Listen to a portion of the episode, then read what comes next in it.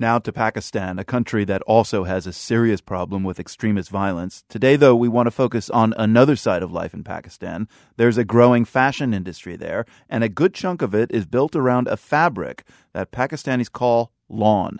It's become all the rage for urban Pakistani women in recent years, as Fahad Desmukh reports from Karachi.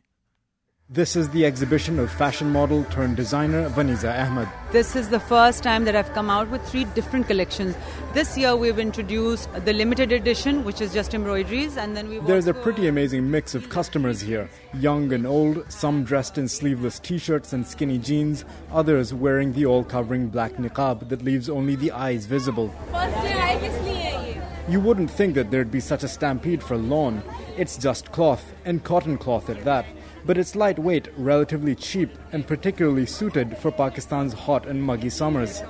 Sharmeen Jan is a recent college grad who was at the exhibition to check out the designs. You can look bright in this summer season and uh, feel good, comfortable, not that sweaty, you know, because even fitted jeans, you can feel really, really hot. Even though you go into, you know, AC cars or something, but still at time, there's a time when you get out of your car and then, you know, you feel really hot. So lawn is something which helps a lot it suits the environment, uh, uh, you know, geographically, the climate. The psychology behind the whole thing is that just as it happens in the West, everybody cannot afford designer outfits and couture outfits. That's fashion journalist Mohsin Saeed. He says the idea of fads here in Pakistan and in the West are just the same, just the products are different. Over there, they launch cosmetics line and accessories. Over here, the same thing is translated into lawn. Now, a person who cannot afford a hundred thousand couture outfit can easily afford three thousand uh, lawn outfit by a designer. Everybody wants to have a designer tag. That's the difference between $30 and $1,000. Adding to spring fever is the fact that designer lawn outfits are generally only available at these two or three day exhibitions and not in shops. It gives products an added layer of exclusivity. But more than just the thrill of grabbing cheap couture, the exhibitions have in some ways become a form of recreation in a city that's starved of spaces for women. Sharmeen Jan explains. People used to go to shops and all and then buy it. Now you can get here in a good environment. You know, there's catwalk, a central AC environment, nicely put up.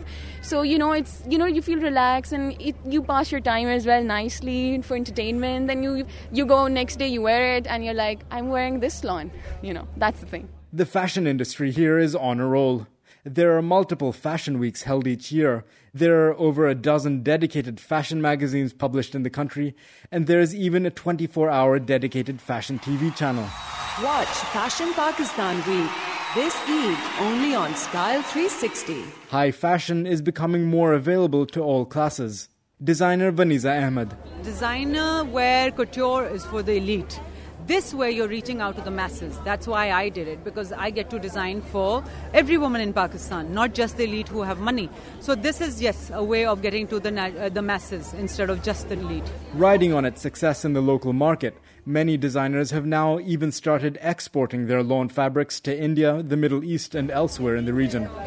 For the world, I'm Fahad Desmukh in Karachi, Pakistan. See the latest lawn fashions from the runways in Pakistan. We have a slideshow at theworld.org.